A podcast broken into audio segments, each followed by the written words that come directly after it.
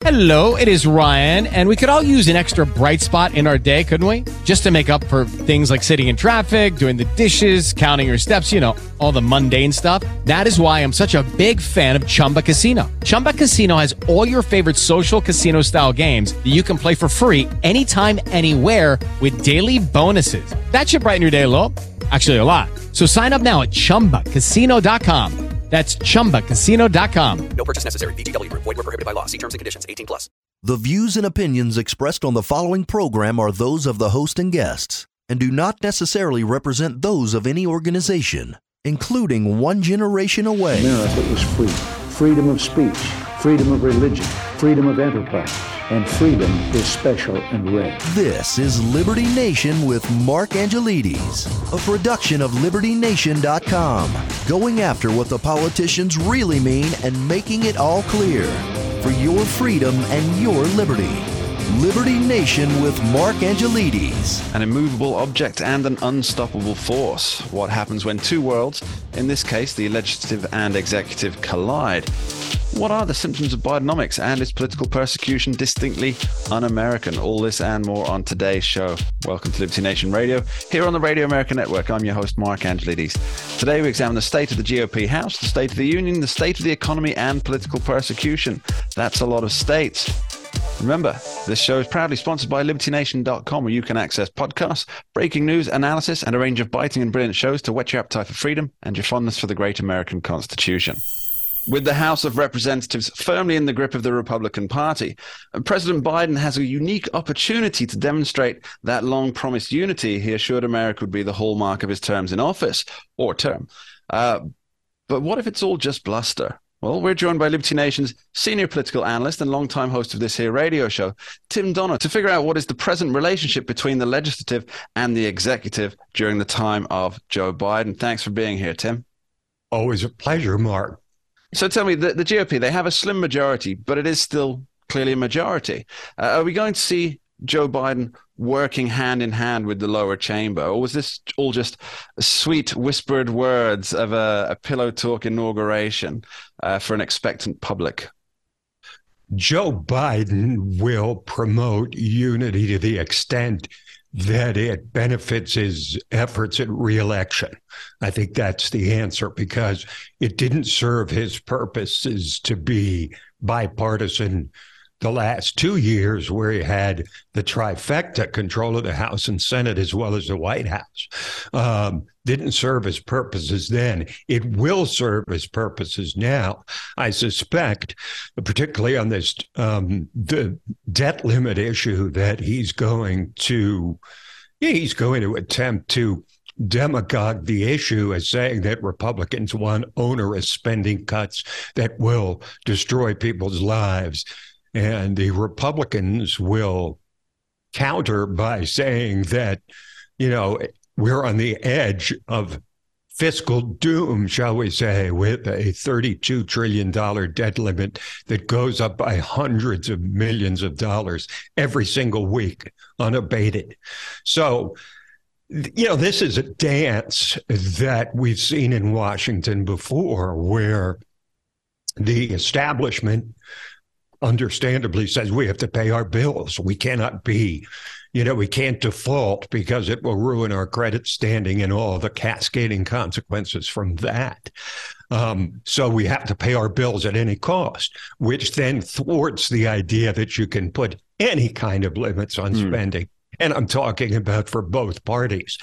But in terms of overall bipartisanship, um, I think there are some areas where there could actually be some agreement on some things, probably international issues more than anything else. But again, everything needs to be looked at through the lens of does it benefit Joe Biden's reelection campaign? Uh, so, does that mean that the Republicans are not going to get anything, in your opinion, domestically for their base or what they perceive that their base wants? Virtually nothing what they've gotten is an open amendment process demanded by the most conservative of Republicans as a pretext for their vote for Kevin McCarthy, famously for Speaker of the House. But it's benefiting a lot of left wing Democrats too. Even Ilhan Omar, uh, Ilhan Omar saying that she's excited at the amendment process, particularly in one bill where there were like over 50 amendments offered because of the open process. So uh, McCarthy has sort of unwittingly benefited the Democrats by doing that. But the other side of Biden, the advantage that he has that he didn't have the last two years, is that he can blame the Republican House for everything because you can't he's not going to blame his own party over the last two years but now the republicans have the house. He's going to blame them for stonewalling. He's going to blame them for shutting down you know terrific progressive ideas that would otherwise pass this sort of thing. So it'll be a mexican standoff if you're allowed to say that anymore uh, between the president and mccarthy. And i think these talks about the debt limit are, are nothing more than a stare down and a game of chicken to see, you know, who relinquishes their control first. It's interesting that you uh, use the term the Mexican standoff there, which I do believe is still uh, acceptable in, in most circles, uh, because I, I, kind of envisioned it, uh, the situation with Kevin McCarthy. I don't know if you've seen Butch Cassidy and the Sundance Kid, written by yes. Great author and screenwriter uh, William Goldman, starring Robert Redford and Paul Newman, in the very last scene where the Bolivian army is surrounding them, and they have this uh, unique positivity of, uh, "What about Australia?" And then they come out guns blazing, and obviously we know what happens to them. And it seems to me that uh, Kevin McCarthy and his uh, merry band of Republicans are pretty much in that situation because all they've really got going forward into November 2024. It's to create a kind of a, a GOP persona uh, that his party can present to the public, and that persona can either be uh, the, the, the happy obstructionist uh, persona or principled but doomed. I'm not right. sure. What do you make of that idea? Well, I think because of the fact that you've got different parties controlling the House and Senate, we can stipulate that virtually nothing's going to get done legislatively, which means the focus is going to be pretty much on the presidential race.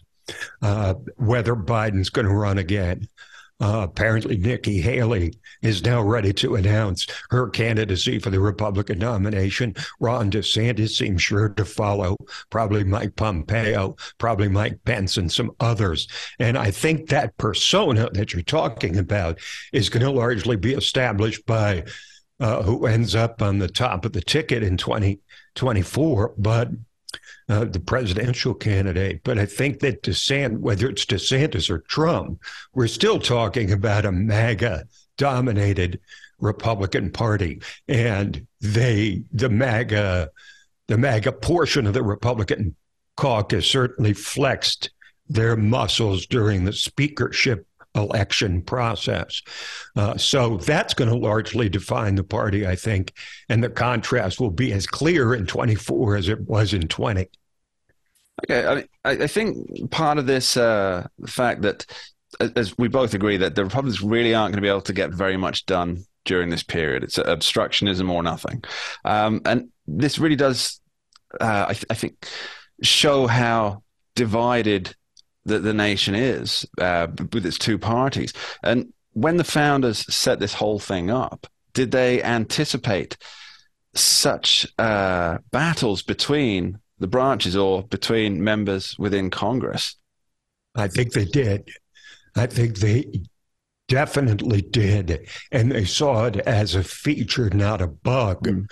because what they envisioned was a long, deliberative process for any kind of major legislative change or any change to the law, anything that was a significant public policy uh, change or introduction of a new public policy would necessarily need to have very broad consensus uh, in the House, the Senate, and among the states, so that unlike what the progressives think, where they want to just rush through anything that's sort of the new issue of the day, uh, the point of the constitutional structure is to make major change very deliberative and reliant on very broad consensus.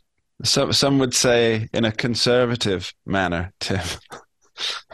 Well, that I mean, the, the, for example, the Supreme Court, the uh, so-called conservative uh, justices are actually constitutionalists mm. as opposed to progressives who want to read things into the Constitution rather than read what the Constitution actually says. Okay, we're talking with Tim Donner on the House GOP. After this short break, we'll be right back with Tim asking if America is on the wrong track. Don't go anywhere.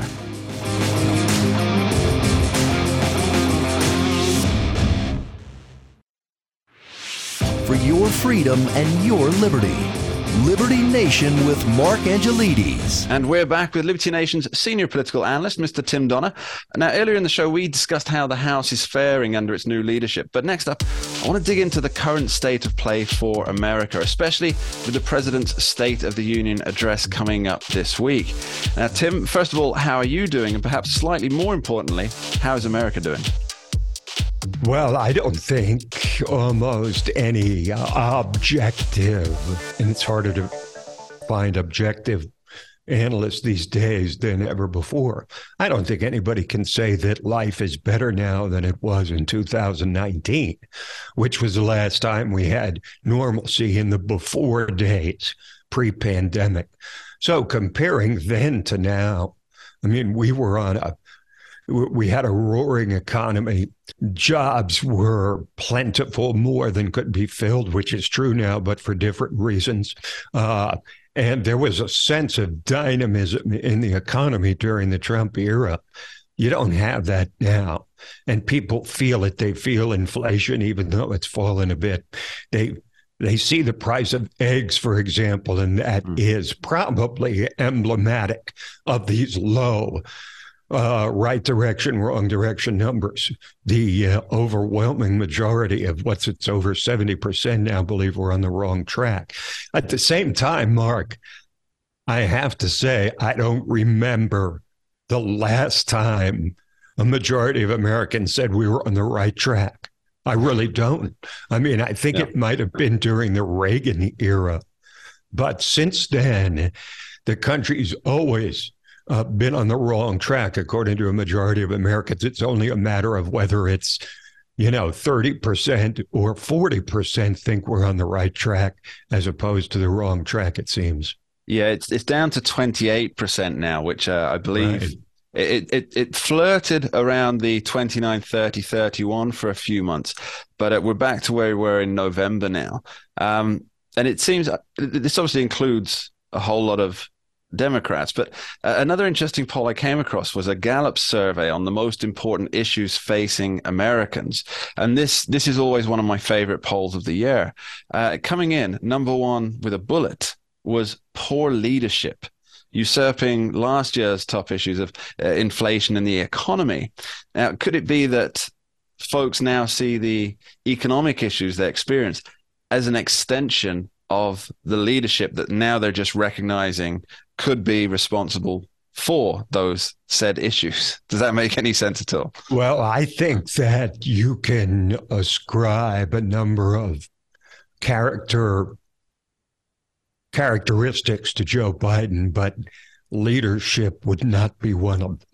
And I think most people would agree with that. He he came to office as a placeholder. He basically said he would be a placeholder to get Trump out and then set the stage for younger Democrats uh, to take hold of the nomination. I think he's rethought that, of course, because once you have the power of the Oval mm. Office, it's very difficult to give it up unless you really want to. Like, for example, Lyndon Baines Johnson in 1968, he'd had it, he was done. There was no way that he could handle being in the Oval Office anymore. Now, there's a lot of people that think that Joe Biden can't handle being in the Oval Office, that he hasn't been able to from the beginning. I mean, there's not a single event, honestly, uh, Mark, that Joe Biden speaks at where he doesn't make some embarrassing gaffe uh, or tell some falsehood that he told before that had already been outed as false, but he tells it anyway. Um, look, the guy is not seen as a leader. He's seen simply as the guy who was able to take down Trump. And for Democrats, that's a huge feather in his cap. But yeah. the I think the the basically right now the uh, identity of Joe Biden is different because he's an incumbent and it may well be someone other than Trump who gets a nomination for the Republicans in 24. Yeah, I, I think part of uh, pitching himself for 2024 will take place during his upcoming State of the Union address. Yeah. Uh, I mean, this is a great opportunity because he has had a recent win. He's had the the midterms, which weren't anywhere near as bad as just about everybody anticipated. Um, and that, I mean, that's in the win column for him. There's no doubt about it. So I think using that momentum, and let's be fair, momentum is versus momentum, a few and far between for President Joe Biden. I think he's going to use his address to frame himself for 2024 based on the midterms. What do you think is going to go into that? Well, you know, the 2020 two elections were actually more similar to 2020 than people think because the shadow of Trump was mm. still hanging over the Republican Party for better or worse. And you had probably at least a dozen congressional candidates who were basically received the nomination exclusively because they were handpicked by Trump, who wound up losing in seats that could have been won. They were part of the formulation of the 20 to 30 seats most people expected the Republicans to pick up. So the question is how Joe Biden can do without the shadow of Trump over him which may or may not be true in 2024. It's hard to see Trump just going away quietly, e- even if he doesn't get the nomination. And if he does, Biden will simply make the case look, I beat him once, I'll beat him again.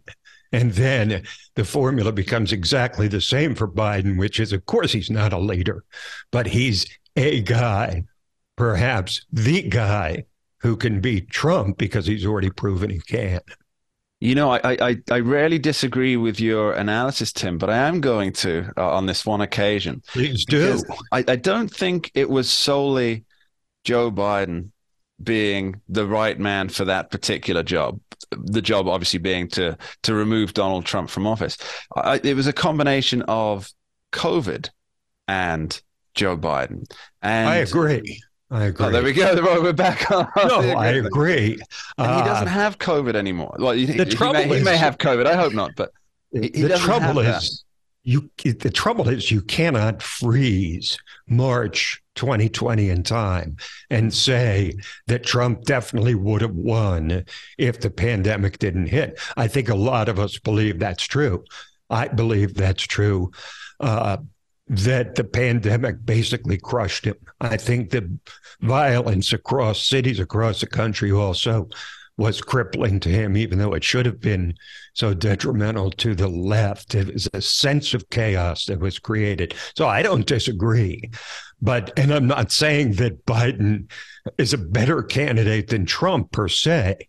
What I'm saying is, given all the circumstances he did, he was declared the winner of that election. So he can rightly claim to his party and to the anti Trump forces across the nation that he beat him once. If I was him, if I were him, that's the subjunctive.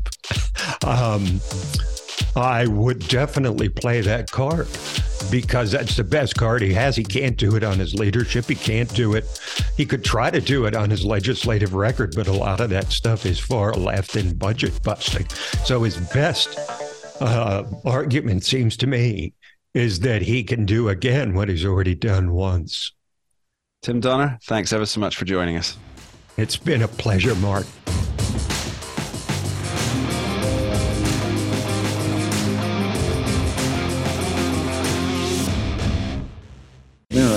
Free.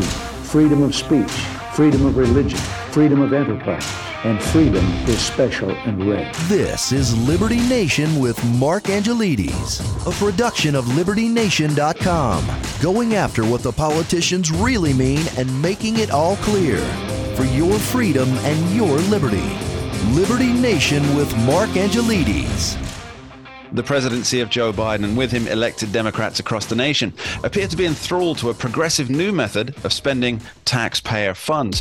This is Bidenomics. Uh, what are the tenets of this uh, ideology, the pitfalls, and are there any advantages from an economic standpoint? Well, we're joined by economist and author Andrew Moran to pass the facts from the spin. Welcome, Andrew. Thank you for having me. So, Andrew, it seems that uh, inflation is easing somewhat and gas prices are stabilizing, albeit at twice what they were when Biden took office. So stabilizing high, let's say. Isn't this due to Biden's economic policies? Well, not necessarily. I mean, if you look at the re- if, if you use gas prices as an example, the White House came came out with a fact sheet a few months ago that said that you know uh, depleting the strategic petroleum, petroleum reserves by forty percent only saved American taxpayers up to forty cents at the gas pump. So not necessarily. Uh, when it comes to inflation, again, not because of Bidenomics. Uh, the Inflation Reduction Act was only only became effective January first. A lot of things aren't even going to happen until the IRS, you know, issue, you know, issues its approval. Um, mostly the inflation coming down is due to a couple of things: the Federal Reserve raising interest rates, that's traveling through the system, and two, killing demand for a lot of goods and services that were, you know, contributing to inflation. So no, overall, I mean, I mean, I, I like I, you and I discussed this before. I mean, I can't really blame Biden for taking credit for inflation coming down. He was primarily blamed for inflation going up, even though it was a multitude of factors like the Federal Reserve and you know the sure. American Rescue Plan, all those things.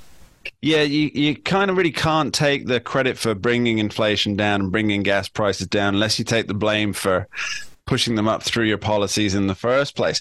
So, can you define Bidenomics for me? well, I, I, guess one doctrine, as I, I recently wrote on Liberty Nation, was reward work, not wealth. Mm. I think hmm. that's one tenet of Bidenomics. Another one is probably only the government can intervene and save the economy. The government is your master. You know, uh, the government is is is the best investor in the economy. So perhaps all those tenets uh, can define the Biden economic doctrine. Well, let's talk about uh, reward work, not wealth. Now, you wrote uh, an article on this for Liberty Nation very recently, uh, and how the Biden administration plans to reward one but not the other. I'm sure you can guess which one. Uh, now, this strikes me as a, a troublesome way to look at things. What's your analysis? Yeah, I, have heard this phrase many times over the last couple of years. I don't know why I didn't touch upon it before, but so I recently did. And it's yeah, it's frustrating because they, they go hand in hand. When you work and you work hard enough and you build your human capital, you develop wealth. But work happens because of wealth. If I'm a wealthy mm. person, I, I'll invest in a factory, I'll invest in a new company, I'll invest in hiring people, and that of course will produce work. I mean, this whole idea, I guess it comes from the, the idea that the government is, is the true provider of, of, of wealth generation uh, by thinking that you can just dig ditches and that's going to create wealth and that that's real work. But it's just it's a Marxian idea, or perhaps even as I said in my in my in my article that it's a Care Bears economics, whereby yay, we're all being celebrated for for work, but those evil billionaires are going to be penalized through, through the through the tool of the state. But it's nonsense. Billionaires provide the work, and people who work can can, can accumulate wealth. They're not mutually exclusive. Yeah, it, it seems that there's a, a bit of a, a disconnect between the understanding that what you have is you you work and then through your work you create wealth and in an ideal world that wealth will then create more wealth for you. That there used to be a a saying that i'm sure has has not been uttered through anybody's lips for a good 50 years or so but uh, when you're in your 20s you make your money with your hands. When you're in your 30s make money with your money yeah, I agree. And but what's funny too about this is that what's the what's the one entity that destroys wealth and that and actually has proven the last couple of years to destroy work? It's the government. I'm not sure, but does it live in a particularly large pale house uh, in 1600 Pennsylvania Avenue.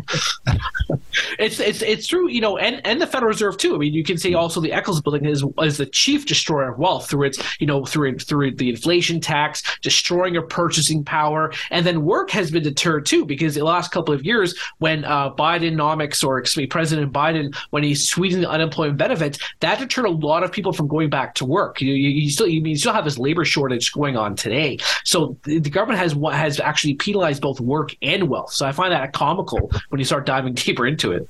Well, at least they're doing it fairly, right? Penalizing everybody across the board. Now, doesn't this just encourage people not to save, though? And eventually, won't that? And I'm not sure if I'm phrasing this right, but create a, a society where living paycheck to paycheck becomes the done thing. Now, I know a lot of people do that anyway, um, but it's not a situation that anybody really wants to be in. But if we're penalizing wealth, isn't that what's going to happen? Well, I mean, look at the data. I mean, people are hardly saving as it is now. The last numbers, I think, from the Bureau of Economic Analysis was 2.9 percent, and that's that's historically low. That's even that's even lower than it was, you know, freaking 25 years ago. It's it's it's, it's mind numbing to me how how little people are saving. But I always think of a great Milton. There was a, a I think it's either in the Free to Choose book or in this Free to Choose documentary where Milton Friedman was t- discussing how you can't really fault people for not saving due to two things: one, inflation to artificially low interest rates. Because if i if i deposit my 500 or 1000 dollars into the bank i get you know pennies on the dollar. I get mm. pennies a few pennies a month for, in interest. Why would i want to uh, save that money when i could just go out you know protect my protect the, uh, the wealth I, the capital I have now. You take advantage of the purchase power now and just buy stuff. I think that's actually part of the uh, time preference uh, theory. That's uh, I think what what you mean by the time preference theory there, uh, just for our listeners, is is that the idea that uh, for example, with inflation running at say five percent, just for example, if you ha- if you buy a thousand dollars worth of goods now rather than saving it and, and earning, let's say, a dollar over the period of a year, you'll actually be saving four percent because if you buy that same thing next year, uh, it will actually cost more because of the inflationary measure. Is that right? Yeah. Yeah. Hey, I have learned something by paying attention buy, to the. If you buy those Funko Pop dolls, that are, that's an appreciating asset too. All right, Andrew. There's another topic I want to talk about. It's slightly off Bidenomics, but perhaps it does tie in somewhat. Now, there's a lot of talk about. Uh, redoing the whole tax system. And there's people talking about the Fair Tax Act, and there's uh, people in Washington talking about getting rid of income tax entirely and then just having a sales tax. Tell me the details. So the Republicans, House Republicans, recently proposed legislation to get rid of all, pretty much all federal taxes, gift taxes, income taxes, state taxes, payroll taxes. And in, in its favor, they want to impose a, a 23 to 30 percent national sales tax. Now, on the one hand, I mean, and, and, the and the Biden administration, Democrats are just you know they're they're focusing mainly on how Republicans want to raise the sales tax and get rid of the income tax. Sorry to interrupt, Andrew. I have seen that a lot on the social media with notable Democrats, high-ranking Democrats, saying they want to increase uh, what you know they want to put a 30% tax on you um, without mentioning and not a single one of them mentions whilst removing your income tax and what's funny too is how they how how they analyze the situation. So they're saying, "Oh, the Republicans they want to get rid of the income tax and raise the, the and give impose a national sales tax because they want to they want to help the wealthy." But there's two things about that if I'm a billionaire, I'm not earning my my money through uh, getting a steady paycheck. I'm earning my mm. money through investment and and, and stock and, and equity and all that stuff. And two, the rich are the ones who would pay more of the national sales tax because they're the ones who are buying the yachts, they want to buy the boat, the expensive mansions, all those things. So that that's mind numbing to me. But at the same time, I'm against a national sales tax because, as Murray Rothbard said, that's a, that's a tax on living. You know, if I want to go out and buy buy a loaf of bread or you know rent an apartment, whatever the case, I'm taxed for that. So I'm taxed from going in my day to day life. But at the same time, I'm I'm, I'm clearly in favor of abolishing income tax, abolishing estate taxes, gift taxes, all those things. I mean, though that that that's a completely beneficial idea. But a sales tax, no. So Andrew, uh, let's rate Bidenomics here. Does it get an A plus, an A minus, an F minus, a Z? and any pretty much any economic doctrine that depends on government gets an F for me. You know, there's there's been really anything good coming out of this administration, economic economics wise. So yeah, I have to give it an F. Sorry, sorry, that, President Biden. That's an F from Andrew Moran. And we're talking with Andrew on the tenets of Bidenomics. Up next, after this short break, we're talking liberty with Scott D. Cosenza. And there's no end in sight for the troubles for Christian bakers. Don't touch that dial.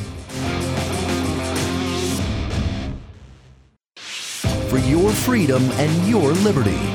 Liberty Nation with Mark Angelides. With political persecutions heading through the courts, it seems the legal world is in the grip of contrariness. Now, are there any protections from political persecution in the United States? Well, this is just one of the questions that will hopefully be answered after speaking with our special Talking Liberty segment, legal affairs editor, and host of the Uprising podcast, Mr. Scott D. Cosenza. Welcome back to the show, Scott. Cheers, Mark. Thank you for having me once again. So, Scott, let's talk about a certain Mr. Phillips who made headlines uh, a few years ago now for refusing to bake a cake celebrating gay marriage. Now, it seems that uh, even after the resolution of that case, folks want to see him spend the rest of his days in court. What's happening now for Mr. Phillips? It's a it's a war uh, by the woke against Mr. Phillips. He just wishes to be able to control who he bakes and decorates cakes for, and the woke left, progressive left, will not let him, Mark. The original Masterpiece Cake Shop case, Mark, was ruled on in 2018, but the Supreme Court didn't rule on the question they agreed to take the case to resolve. That question was notably did Mr. Phillips' free speech rights and his free expression rights under the First Amendment protect his right to decline to bake a cake for a same sex couple? Uh, instead of ruling on the case, they discovered that the Colorado Civil Rights Commission was so openly hostile to religious expression generally that they needn't reach the ultimate issue. This commission was so bad for anybody religious, including Mr. Phillips, they were just going to basically grant him relief. The problem is for the rest of Americans and for Mr. Phillips moving forward, that doesn't resolve the core question, which is can a person refuse this type of service? Essentially, what happened was the, the Supreme Court failed to issue a what, what you'd call a bright line ruling. Uh, they didn't and, issue any ruling in, in, on well, the on the facts. In other words, to address the matter that they again they decide which question is to be resolved when they take sure. a case. Right? People apply to the Supreme Court. They say, "Please take my case and resolve X, Y, or Z."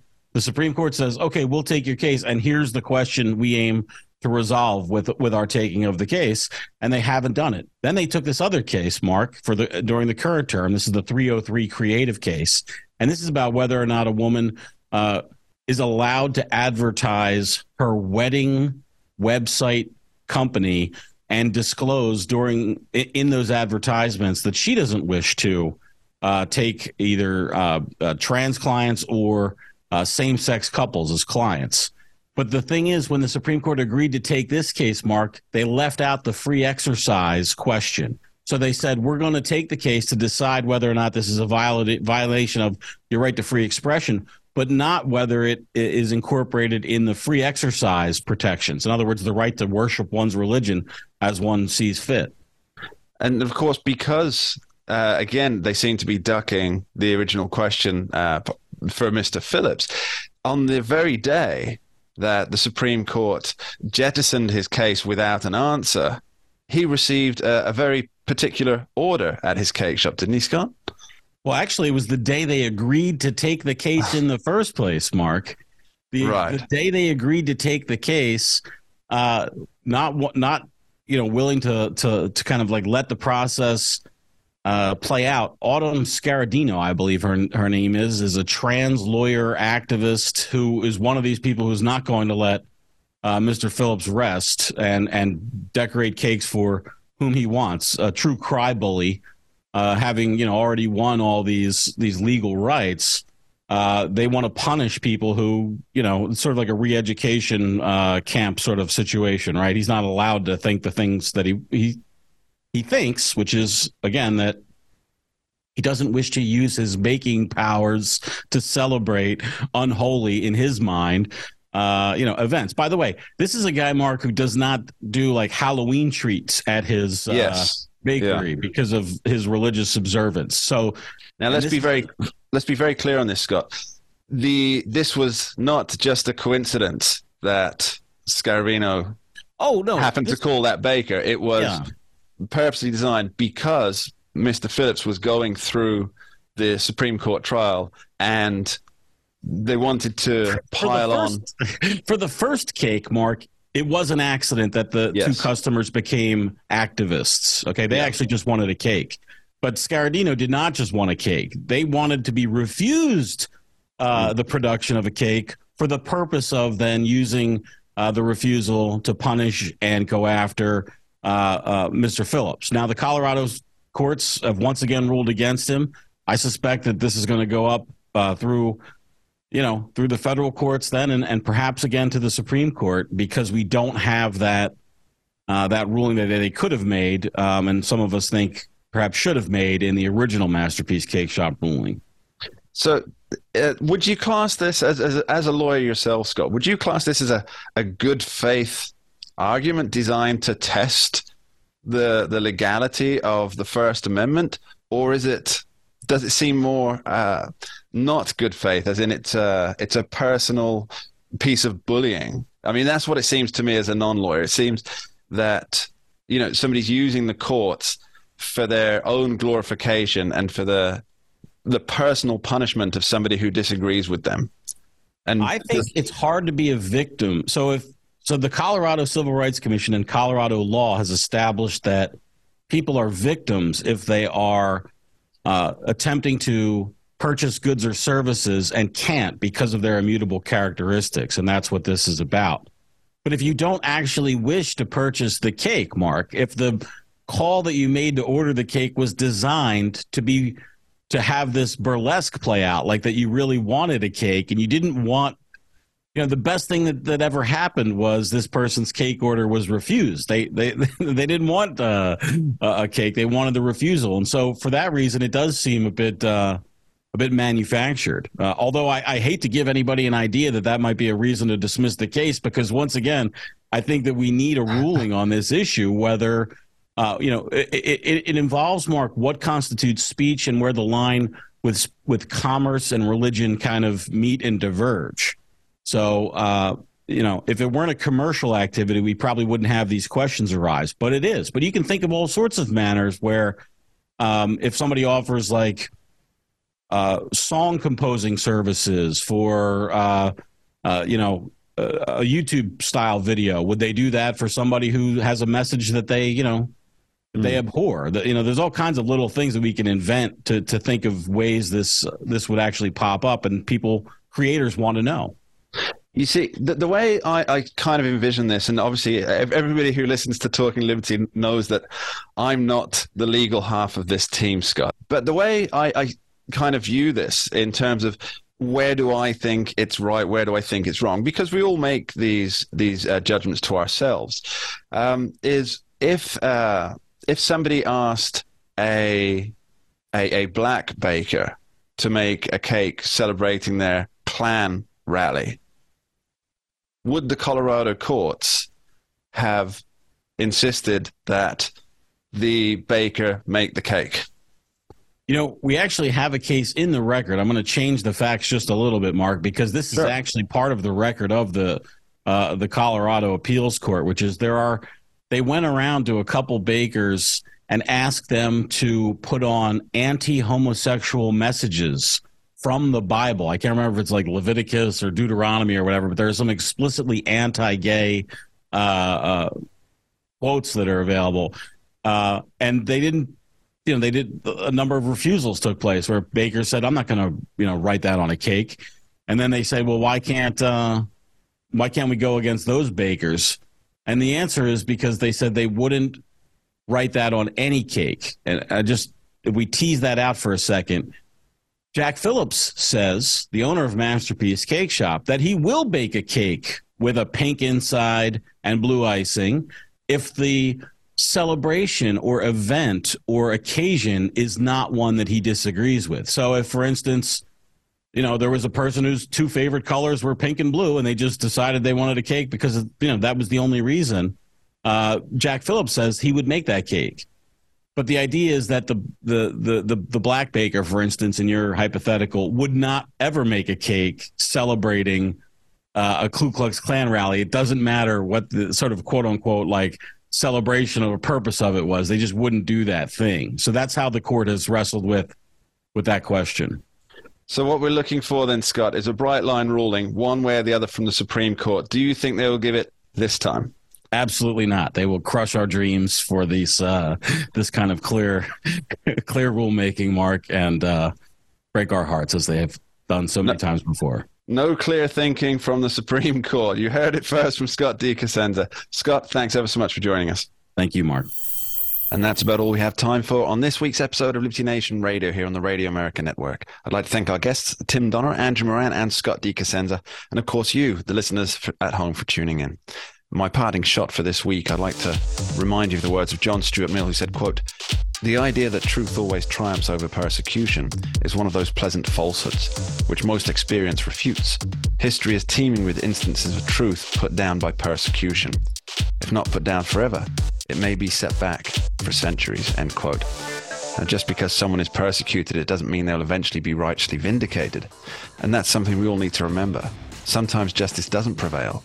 And that, well, that, that might be the story of modern America.